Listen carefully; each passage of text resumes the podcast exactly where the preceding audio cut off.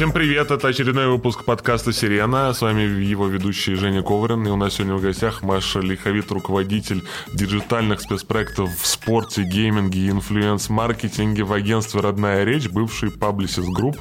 Я снова справился с очень длинным названием. Маша, привет. Привет, Жень. Маша, расскажи, чем занимается ваше агентство и чем занимаешься ты, потому что должность э, звучит очень грозно, и я хочу разобраться вместе с нашими слушателями, что же, собственно, в нее входит. Ну, начну, наверное, с агентства. Группа компании «Родная речь» — это бывший э, Group Russia, который был и есть э, французский коммуникационный медийный холдинг э, с представительствами по всему миру. Мы переименовали, стали э, называться «Родная речь», группа компаний, которая делает все, что можно делать в рекламе. Мы создаем рекламу, у нас есть креативные агентства, которые пишут коммуникационные стратегии, создают креативные материалы, видео, любые форматы. Есть агентства, которые занимаются размещением этой рекламы в ТВ, в наружке, в digital е, где угодно.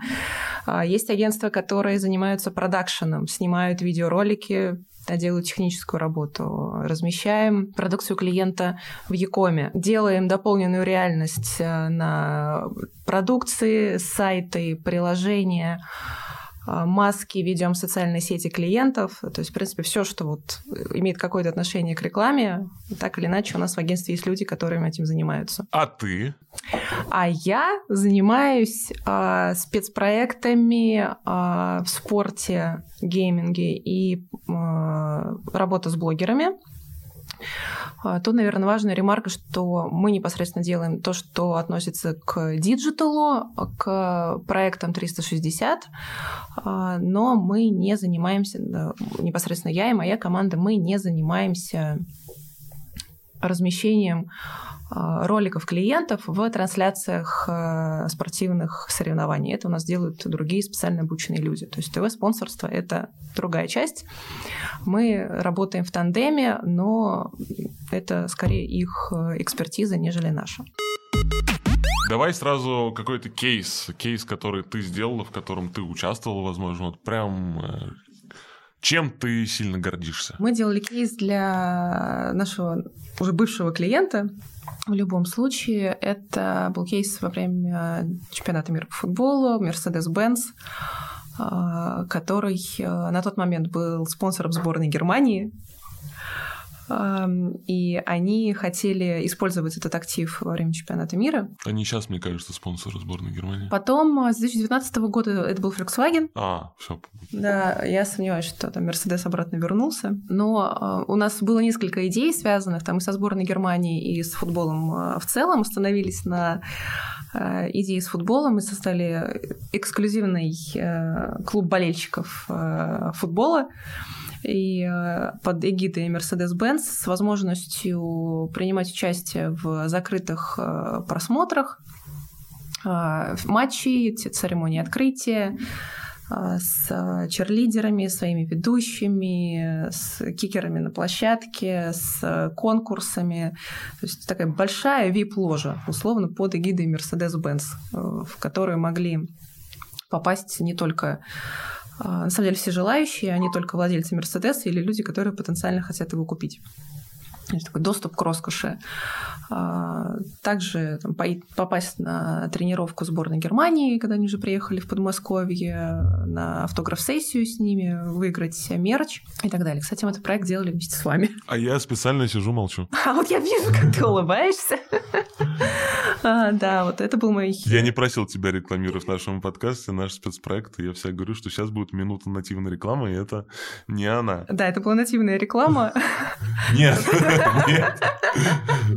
Это был, мой большой первый спецпроект, а, и мы очень обрадовались, на самом деле, а, по итогам чемпионата, что мы пошли по, общему, по общему футболу, а не фокусировались на счет сборной Германии, потому что, как, возможно, вы помните, сборная Германии не вышла из группы и вернулась домой, а я думаю, что это уже 4 года прошло, в любом случае об этом можно рассказать.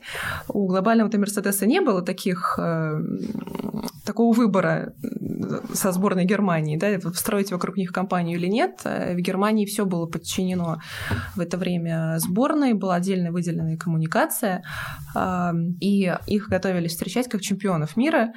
Были выкуплены все фасады, соответствующие там, по всей стране, и вот эти несостоявшиеся чемпионы приезжают через неделю, через полторы. И э, у Мерседеса было много головной боли, как теперь все это вернуть, потому что ну, как теперь не, по-другому использовать эти медийные фасады, которые не нужны, и э, как э, разгрести все эти последствия теперь. Мне хочется, чтобы спорт был такой регулярной, как бы некой там территории для активации рекламодателей. Естественно, мы со своей стороны всю жизнь видели там поток там брифов и интереса, а давайте что-то сделаем на чем. Мне хочется, чтобы люди там приходили, сказали, давайте что-то сделаем про РПЛ, а давайте что-то сделаем про женский футбол. И, собственно, в этом заключается моя мечта. Иметь некий там постоянный спрос на спорт. И я должен сказать, что за последнее время в этом на самом деле много чего случилось а, хорошего. Вот.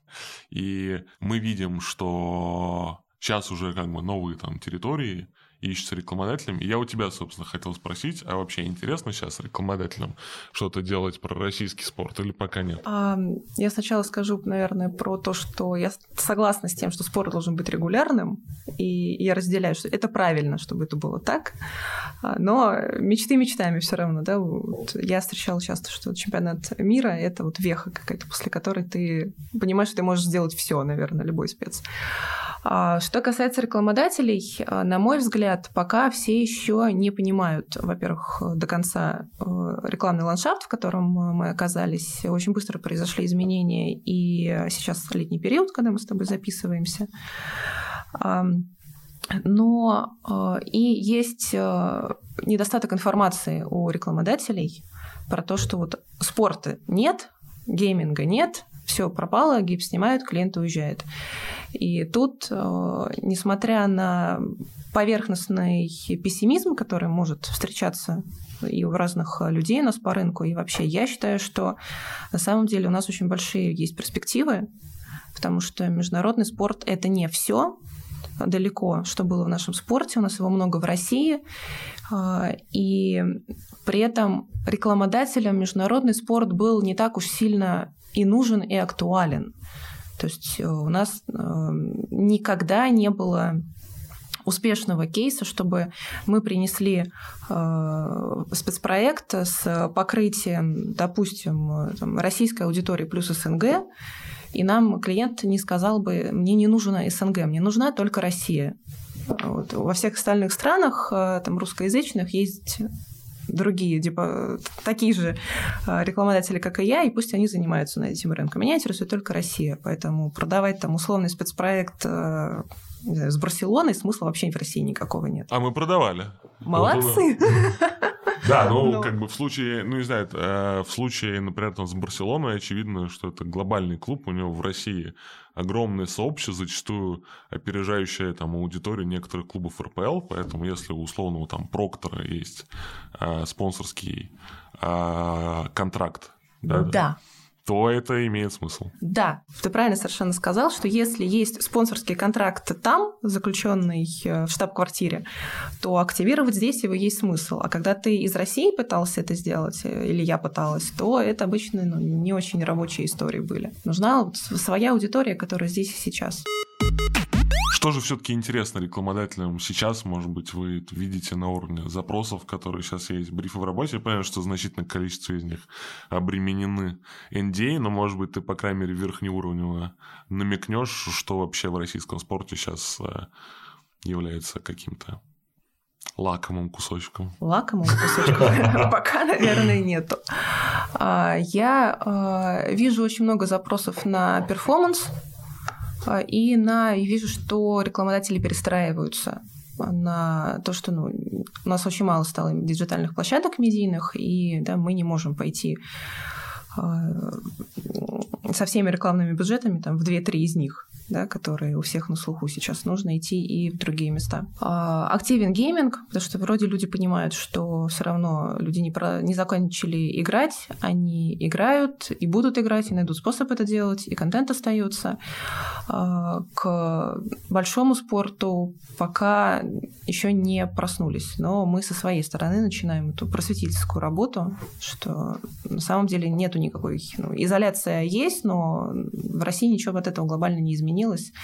Наоборот, здесь есть контент, есть аудитория, и с ней нужно работать. Киберспорт как э, соревновательный гейминг, э, выделяют ли его как-то рекламодатели отдельно на уровне своих задачек, или гейминг – это такая серая масса, и вообще рекламодателям пофигу, во что они играют? В доту, в КС или в сапера? Глобально, наверное, рекламодателям не очень а, они вникают, во что люди играют, если это не, если это не противоречит бренд-политике.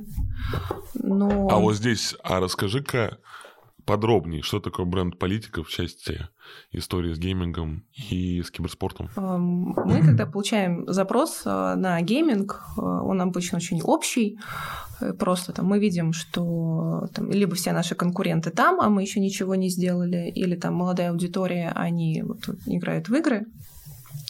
А Чтобы нам такого сделать? Мы первый вопрос задаем, а, какой, какая у вас бренд-политика, то есть с каким контентом вы можете а, ассоциироваться. Можно идти в шутеры, в Counter-Strike, в другие игры, где есть убийство человеческих персонажей, а, или бренд-политика широкая, и у нас нет таких ограничений. У рекламодателей есть а, надуманное, на мой взгляд, а, ограничение, что если они поставят свой логотип рядом во время геймплея Counter-Strike, то, значит, кто-то решит, что они пропагандируют насилие и убийство людей. Мне кажется, что это надуманная история. Кто-то решил, что это так, и все за ним повторяют. Но нету исследований, которые бы доказывали хоть какую-то точку зрения. То есть как влияет, ассоциирует ли аудитория э, рекламируемый бренд с контентом, в который он встает, Э, таких исследований мы не видели ни на глобальном уровне, ни на российском. Это, мне кажется, больше перетягивание одеял вот, э, бренд-менеджеров, маркетологов и вот, наших коллег э, с тобой и из рекламы. А можно или нельзя? А можно или нельзя? Ты сказала в предыдущем ответе про запросы от клиентов.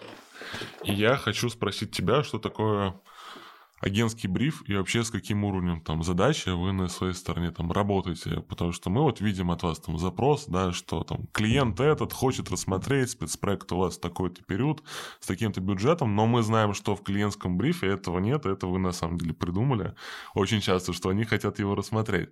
Что вы на своей стороне видите, как звучат вообще в современном там мире клиентские задачи на спорт, как они ставят вам ее? Они могут звучать очень по-разному и очень широко, как в гейминге, а, да, мы знаем, что наша аудитория играет, или мы знаем, что все конкуренты делают, принесите что-нибудь нам.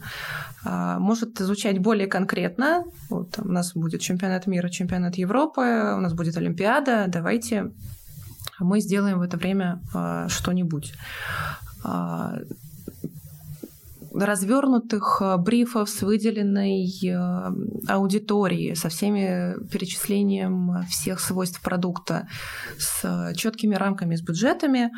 А, только на спорт э, действительно таких брифов мы получаем очень мало и редко. Чаще мы в добровольно-принудительном порядке А, это все а, приносим и на своей стороне перерабатываем, потому что ну, мы видим больше ландшафта, чем клиент, и а, клиент на своей стороне переваривает огромное количество информации диджитальных каналов, и не только, и предложений в рамках своей стратегии, куда ему встать и что сделать, и всего может не увидеть. И не все наши коллеги могут сразу это увидеть. Поэтому мы, видя возможность для Э, возможность, э, если это временной промежуток совпадает с каким-то соревнованием, или это очень аудитория ну, скорее узкая. То есть, если там нужны мужчины определенного возраста, да, то тут... Э, то такие, ага, спорт. Да, то мы начинаем да, радостно руки потирать. И мы приносим, э, закидываем удочку э, самому клиенту, как он к этому отнесется, можем ли мы такой спецпроект принести. И дальше начинаем более же конкретный бриф писать и отдавать его на площадке потому что ну, у нас э, больше информации от, о клиенте там, и о его задачах, там, чем у вас, поэтому мы не можем отдать площадку очень обширный бриф, потому что тогда великие шансы, что все мы останемся без проекта. Поэтому мы на своей стороне пытаемся это, этому продать какую-то более конкретную форму, э, повышая тем самым, э, по нашему мнению, э, эту конверсию. Но даже если оно не продается, то не потому что по другим вопросам, которые напрямую не связаны со спортивным контентом. Начинается просто много нюансов и закапывания на стороне клиента, который, может быть, не всегда готов сделать слишком смелое э, решение на его взгляд. Хотя, на наш взгляд, ничего, все нормально. А, то есть сейчас клиент даже не знает, что он хочет в спорт? это его неосознанное желание, Абсолютно. а вы на своей стороне просто видите, что ему нужна мужская аудитория, Поэтому вот отлично будет по спорту, не знаю, в футболе какой-то большой да. там турнир Евро или еще что-то. А давайте что-то клиенту там предложим. И эта же история на самом деле с киберспортом. Я так понимаю, что осознанных брифов, опять же, не очень много. Просто увидите там аудиторию 18-25 или, возможно, еще моложе. Поэтому говорите, ага, здесь надо сделать что-то про игры. Мы считаем, что агентство зануды Поэтому я не могу тебя не спросить занудный вопрос, как вы оцениваете вообще, есть ли у вас какие-то оценки по спорту в России? Мы в рамках нашего э, подкаста слышали разные мнения. Кто-то mm-hmm. нам вообще там, Илья Тюрин, например, из мира говорил, РПЛ смотрит 90 миллионов человек. Я mm-hmm. бы очень хотел, чтобы это было правдой.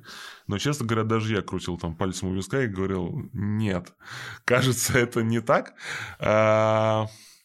Может быть, у вас есть какие-то интересные цифры вообще, как вы оцениваете емкость, сколько людей, например, в России сейчас э, смотрят спорт на сколь-нибудь там регулярных основаниях? Очень все меняется от года к году. Например, э, возьмем пресловутые чемпионаты э, мира и Европы. В 2018 году мы видели цифру, что 80% населения страны э, смотрело трансляции и переживала, все, у нас вся страна жила этим футболом, по крайней мере, его европейская, европейская часть нашей страны. А, сейчас, когда был чемпионат Европы, перенесенный в 2021 году, условно домашний для нас, потому что было много матчей заявлено в Петербурге, у нас на тот момент, кажется, уже не было э, больших ограничений по посещаемости из-за эпидемиологической обстановки. И мы увидели, что половина страны, там разбивка 48-52%, а, вообще а, проигнорировали факт чемпионата Европы в мире и у нас э, в стране. То есть вот тут вопрос интерпретации данных, а, на мой взгляд, э, то есть так или иначе, мы за 4 года по разным причинам потеряли э, интерес почти в два раза к футбольному контенту. Вот э, там, европейского, мирового уровня. Ну, это да, с какого угла смотреть. Это стакан там наполовину пуст или наполовину полон. Кто-то скажет, что вообще спортом в России, вот, не знаю, там наши оценки, что емкость спорта регулярного в России, там вне там контекста больших турниров, там 30 миллионов человек. Когда мы видим там 50-60, мы считаем очень здорово и классно. Вы говорите, нет, кажется, по сравнению с чем там сократилось. Ну вот, в общем, да, вопрос, как это на самом деле подавать и интерпретировать. Ну, я соглашусь с тем, что агентство зануды, мы, я честно это сама понимаю, но не мы такие, жизнь такая. А, на самом деле по поводу аудитории вот, спорта, когда смотришь на рейтинги ТВ-трансляций и интерес, а, вот, который замеряет медиаскоп, а, ну, вызывает вопросов. Да, и это такой философский вопрос, на какой... Э, то есть ты начинаешь формулировать свою оценку, исходя из того, на какой вопрос тебе нужно ответить там, или там, мы беспристрастно, там, моя команда, я, мы смотрим это беспристрастно в какой-то степени, потому что нам, наоборот, нужно продать это. И ну, 90 миллионов человек – это, наверное, все таки перебор, потому что у нас 140 миллионов официально в стране живет, и 80%, 80 миллионов, простите, у нас это digital аудитория, это люди, которые подсоединены к интернету. 60, соответственно, миллионов за пределами этой цифры. И зная, там, интер... понятно, что интернет-покрытие, ТВ-покрытие – это разные вещи, но 90 миллионов интересующихся футболом кажется слишком много, мягко говоря. Сколько ты бы оценил? Я тебе дал свою оценку. Я согласна с твоей оценкой. Я тоже думаю, что это вот э, явно не больше 50 миллионов, и то с большой очень такой, ну, натяжкой надо смотреть. То есть э, единовременно, там, в конце сезона, да, это могут быть такие цифры. А если растянуть это на сезон, на начало сезона, то поменьше. Мы с тобой скачем по вопросам, поэтому я возвращаюсь к вопросу про запросы клиентские.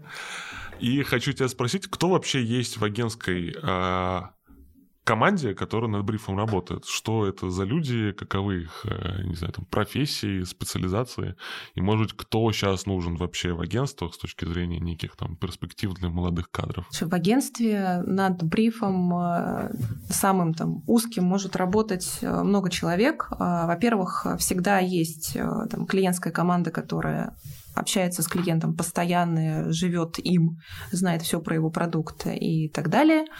И при этом есть клиентские команды, которые отвечают за диджитал, которые отвечают за офлайн телевизор с э, наружкой. Есть э, люди, которые занимаются спецпроектами в общем. Мы выделенные спецпроекты.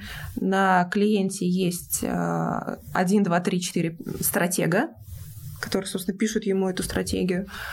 И получая бриф э, вот, на нас или пытаясь э, проактивно э, клиенту что-то предложить, у нас обычно это команда, если даже с нашей стороны там один человек-менеджер, то еще 3, 4, 5 человек будут при этом присутствовать. В хорошем э, варианте мы э, всегда как бы общаемся, мы топим за то, чтобы общаться с клиентом напрямую, и все эти люди у нас там просто стоят на копии и держат руку на пульсе. В, ну, бывает и наоборот. То есть это самые разные люди с э, разной экспертизой, но и каждый из них покрывает свой какой-то блок вопросов. Если мы, э, клиент говорит, что да, вот мне нравится это предложение, и хочу его включить э, в свою компанию, то дальше э, стратегии и диджитал команда начинают думать, а куда же всунуть наш проект.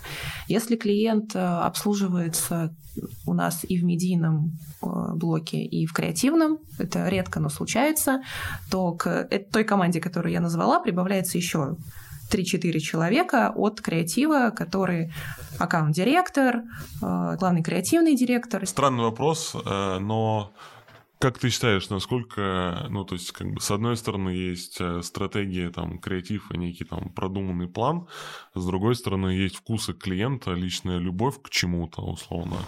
Мой сын вот играет, поэтому я хочу в гейминг, или я смотрю, не знаю, там, кино, поэтому надо двигаться там в территорию кино. А насколько вкусы вообще определяют современные а, коммуникации, или они все-таки не влияют, и люди там предпочитают двигаться в рамках там понятных цифр, аффинитивности и всего остального? И то, и то. На самом деле зависит очень э, от многих факторов, но в любом случае ну, мы все вообще работаем с людьми. Есть э, люди, которые там на стороне агентства всегда хотят принести клиенту что-то новое. А, есть э, и команды, и клиенты, которые вот уже выработали самые эффективные для себя инструменты, и они не хотят от них отходить история, что на стороне клиента есть человек, который э, топит за спорт или за гейминг, они встречаются, реже, чем бы нам хотелось. Моя позиция, наверное, в том, что когда на стороне клиента есть человек, который играет, э, увлекается геймингом, это хорошо и плохо одновременно. Нам, с одной стороны, э, гораздо проще с ним найти общий язык, и ему не, нам не нужно объяснять, почему нужно идти сюда, а, в, на эту территорию, но у нас начинается битва вкусов, то есть у него есть вкусы, а у нас а, беспристрастная оценка, куда действительно нужно идти. Вот в этот момент могут начаться а, несогласия. Со спортом большим, я все равно считаю, что да, спорт, который не киберспорт, он гораздо больше со всех точек зрения. А, там а, такого мы пока не встречали, признаюсь честно.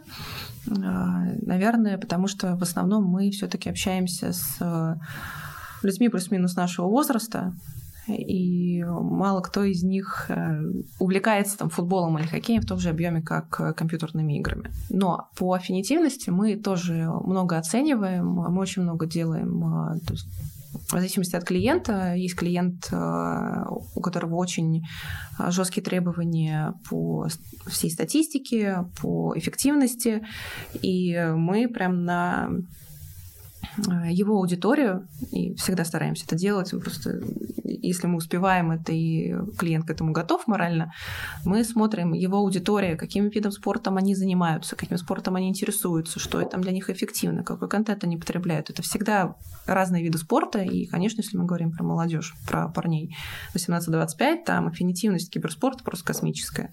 Она выше всего выше футбола, выше хоккея, и дальше уже все просто по низпадающей просто идет.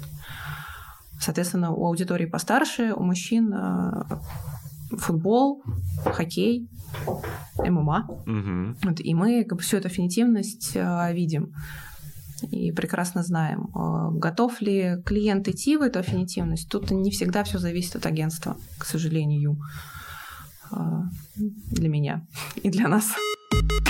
У нас есть на спорте любимый стереотип о том, что агентство, ну, такое там большое агентство, вот оно один раз там собрало такой эталонный медиаплан в, в не знаю, там, 2016 году, угу.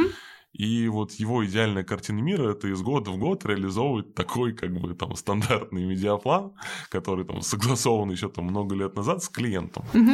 Скажи мне, что это не так. Это не так.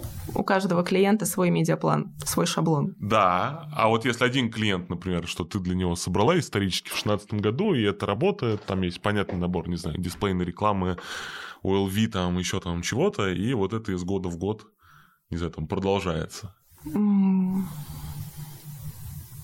Не могу ответить на этот вопрос.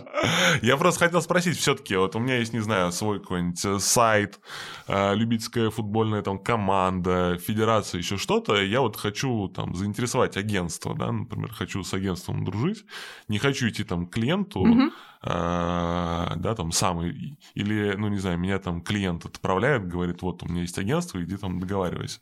Все-таки не знаю, как вы для себя отбираете там проекты, потому что я не знаю, что, как бы, что он там каждый день пишет огромное количество людей разной степени странности тем, что они хотят вам что-то предложить, какой-то свой инструмент, whatever.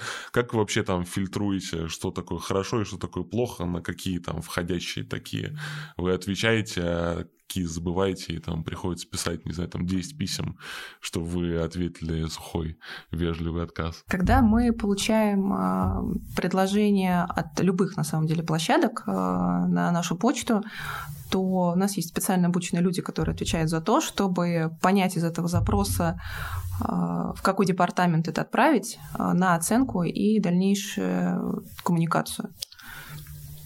То есть приходят, э, присылают там предложение от футбольного клуба. Абсолютно точно это предложение там, или предложение стать спонсором киберспортивной команды. Оно упадет э, ко мне, и дальше всю коммуникацию буду вести я. Соответственно, если это э, спецпроекты, не связанные со спортом, геймингом, другие, то их тоже перенаправляют в соответствующие департаменты. И по-хорошему это тоже наша часть работы все изучить, э, новые предложения и понять, э, ну, будем ли мы работать с ним дальше, как мы это понимаем.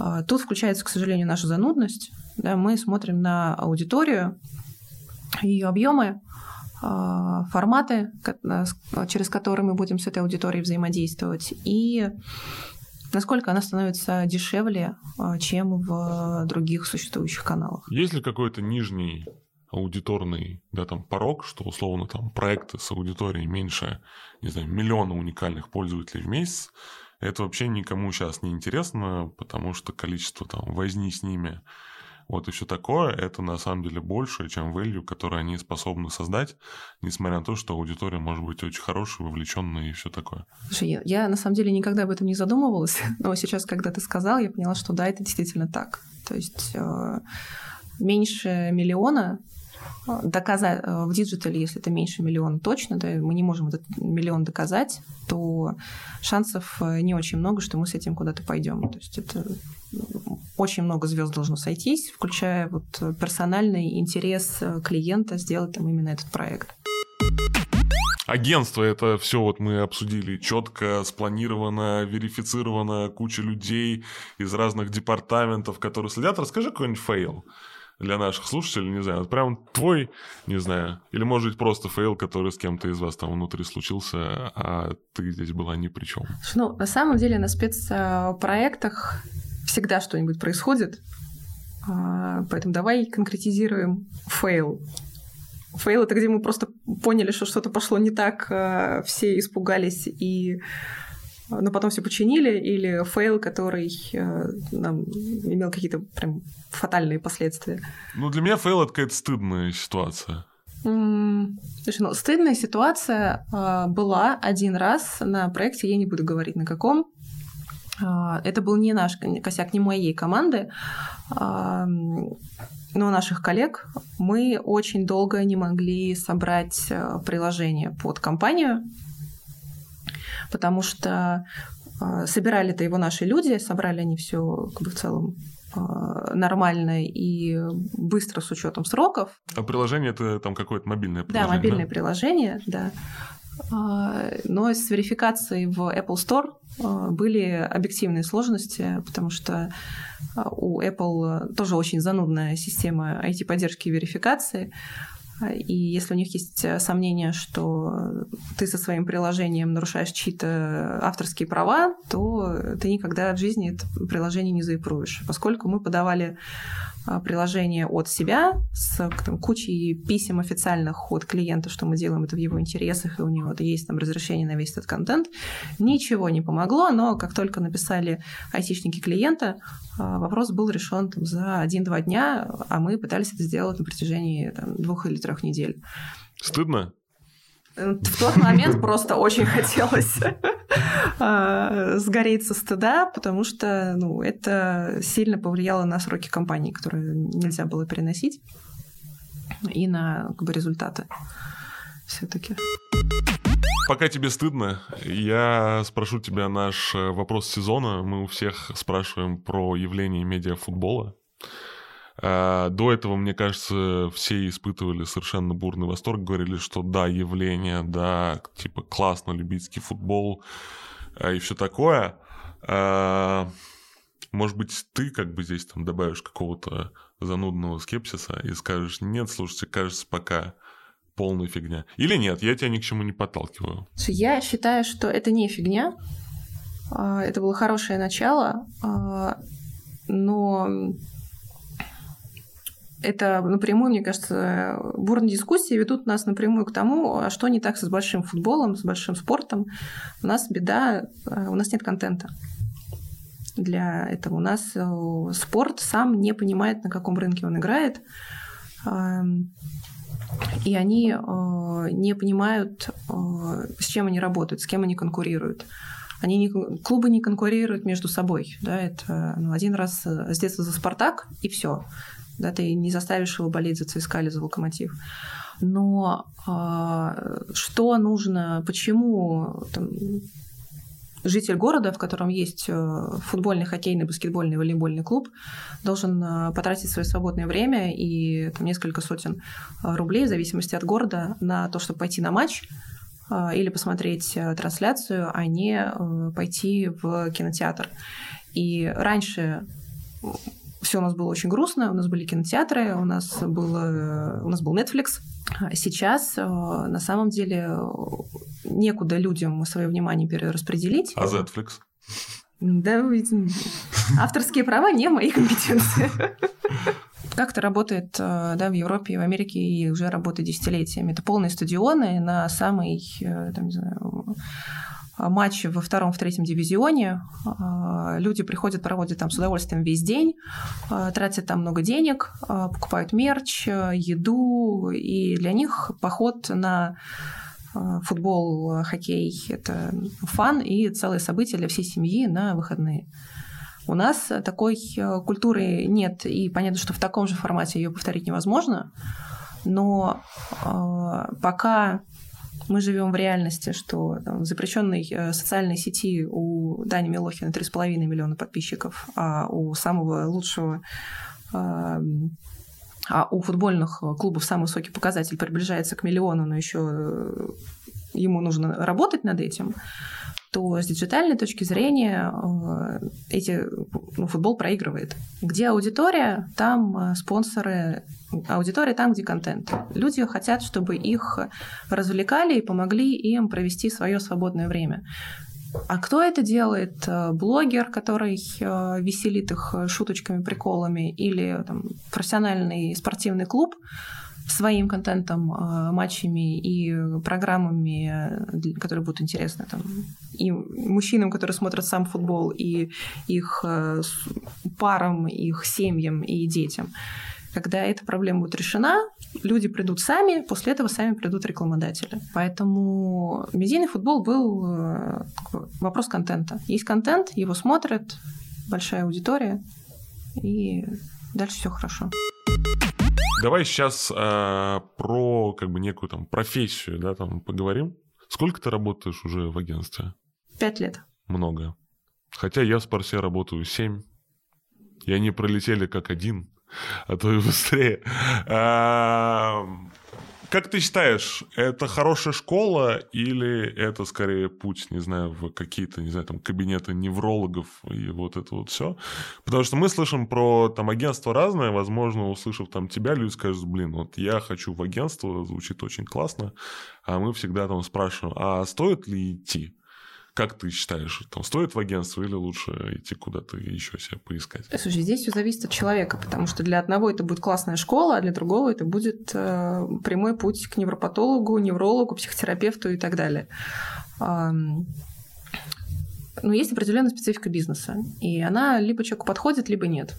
А те, кому она не подходит, э, они там, мне кажется, больше года-двух не выдерживают и больше никогда не возвращаются. А я буду спрашивать про специфику. А, специфика огромный объем информации, который нужно анализировать, э, делать это беспристрастно и скорость реакции на все.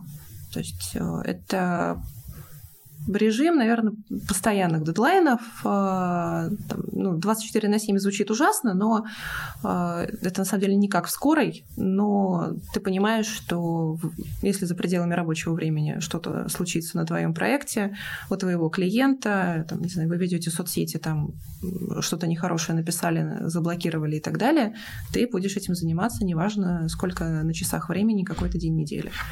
Ну, это у всех так в рекламе, мне кажется, если на там проекте клиент что случается. Вопрос, не знаю. Ну, действительно, как вообще там человек там готов к этому адаптироваться, вот и все такое. Слушай, а сейчас есть, не знаю, люди, которые согласны с тем, что да, надо впахивать 24 на 7 постоянно на связи. Я вот на самом деле по нашим джуниорам не вижу, что у них такие интенции. Мы с тобой уже сегодня обсуждали в кулуарах, что люди сменились. И вот раньше, не знаю, моим там драйвером был действительно страх, что страх, что я что-то не сделаю, страх, что я из-за этого там потеряю работу, окажусь на улице, не смогу там платить там за квартиру. Мне кажется, сейчас у джуниоров, которых я вижу, нет такого страха ни разу. Вот я не знаю, с чем это связано, но есть ощущение, что действительно как бы ценности изменились, и уже то, что ты должен выйти на связь там с клиентом в субботу вечером, когда что-то случилось, для меня это вся, ну, как бы всегда было некой непреложной э, истиной, а вот для современных янгстеров, мне кажется, у них чуть-чуть иначе. У них точно иначе. Я тоже от этого страдаю и вижу по а, людям, с которыми работаю я, которые у меня в команде по срез по агентству, и многие руководители ругаются, что вот эти миллениалы э, и зетеры с ними уже невозможно, потому что есть, проблема, о которой говорит э, HR, что с, ней, с ними сложно, непонятно, как их мотивировать, мы тоже как бы на своей стороне это видим, что как как заставить их работать, как им объяснить, что есть слово «надо». И есть, ну, у нас, наверное, такая у менеджмента руководителей позиция в том, что, слушай, ну если ты не согласен с тем, что тебе там в 8 вечера нужно что-то по работе сделать, да, или... Ну, выход... 8 это не в 23. 8 это не в 23, согласна абсолютно. Ну, или там на выходных что-то. Но ситуации бывают разные. Да, если ты там, принципиально хочешь, что у тебя был work and life balance и вот все там 8 часов вечера и, там, не знаю, 7 часов вечера все тебя нету, забудьте про меня, как это было раньше, а, наверное, тебе просто ну, не нужно идти работать в рекламу. Потому что это ну, индустрия под людей не поменяется. Просто индустрия будет работать э, с теми, кто согласен на эти условия. И это даже это же все идет по э, вертикали, да, как я сказала. Не мы такие, это жизнь такая. Э, мы работаем, когда работает наш клиент. Клиент э, пишет э, на выходных, ну, значит, мы тоже работаем на выходных. Второй вопрос этого сезона. Мы у всех спрашиваем самое-самое ценное качество в профессии, которое ты видишь, но одно. Давай вот, э, не знаю, там для себя там попробуй выбрать, какое как тебе кажется, самое важное? Для рекламщика или для работы в спорте? Э, да и то, и то можно. Для рекламщика это способность обрабатывать э, большой объем информации и быстро отвечать на все это, скорость работы. Для человека, который работает в спорте, это от... не сотвори себе кумира, наверное, так потому что у нас, мне кажется, в, спорте это реже применяется, но я знаю, что а, в Европе, если ты придешь устраиваться на работу в футбольный клуб и скажешь, что ты с детства за них болеешь и вообще фанат фанатом, то это может даже сыграть против тебя, а, нежели на пользу. То есть э, интересуйся обязательно, но сохранять э, объективность какую-то, не позволять э, эмоциям свести тебя в какую-то сторону. О, у меня даже есть кейс на эту тему. Вспомнила. Давай, давай кейс. А, у нас была история, когда один из наших клиентов просил а, а, в день а, выступления киберспортивной команды, чтобы один из игроков сделал пост в, своих, в своей социальной сети, а команда это репостнула. И мне там с 8 утра команда находится на турнире там, в Китае в этот момент, то есть есть определенная еще разница во времени. Мне клиент начинает писать с 8 утра, что вот мне пришла сегодня эта гениальная идея в голову, давай сделаем. А у нас это не предусмотрено контрактом. А, плюс э, мы говорим, что мы сейчас не можем трогать спортсменов. А, они готовятся, они нервничают. Плюс э, ну, исход матча повлияет напрямую на э, реакцию аудитории. Если они выиграют, и команда, и мы вместе с брендом молодцы. А если они проиграют, то весь негатив болельщиков автоматически перельется на нас. При этом э, мы объясняем вот эти вещи, параллельно общаемся с менеджментом команды, что а можно там, на всякий случай, уточняем, понимаем, что невозможно, но вдруг можно. А в итоге всеми правдами, неправдами говорим клиенту, клиент, дорогой клиент, все понимаем, невозможно. И мы не рекомендуем, не надо. А клиент э, на время обиделся, проходит несколько часов, команда проигрывает, а, и он нам пишет спасибо, что настояли на своем, и мы не стали ничего делать. Э, фейл наоборот. Да, фейл наоборот, а, но это, это как бы история о том, что ну, эмоциональность надо отключать, она не всегда работает в плюс в этом деле. У меня есть для тебя блиц. А, пять вопросов, которые мы будем завершать перед нашим розыгрышем. А сколько по времени ASAP? ASAP а, бросить все, что можно бросить, и срочно заняться вот этим. А сдать когда? Чем раньше, тем лучше. То есть вот... Твой ближайший дедлайн? У меня сегодня, у моей команды тоже сегодня. Во сколько? Ну, сегодня до конца э, дня. А до конца дня это сколько? Этого вопроса не было в Блице, но это важно. А, до конца рабочего дня, ну, это понятие растяжимое, потому что вчера вот э, отправили, тоже был дедлайн, отправили, сказали, отправим позже вечером. Отправили в 10 вечера, и после этого еще и ответ получили. А лучшее место для встречи с клиентом? В офлайне. Нормально, в духе времени. И последний вопрос. Что ты выберешь из двух э, городов? Э, есть наша столица Москва и есть французская столица Париж, откуда было исторически ваше агентство. Москва или Париж, короче? Москва. Понятно. Итак, мы с Машей разыграем авторскую настольную игру с названием «Из говна и палок». Мне уже немножко страшно ее разыгрывать. Тем не менее, условия нашего розыгрыша Какие будут, Маша, рассказывай. А, расскажите нам, сколько брендов, рекламодателей а, воспользовались чемпионатом мира 2018 года в своих рекламных кампаниях, сняли видеоролик, нарисовали постер и развесили его по всей стране, сделали спецпроект. В общем, все что угодно, что имело отношение к футболу. В России? В России. И сделайте это в специальном посте в нашем телеграм-канале.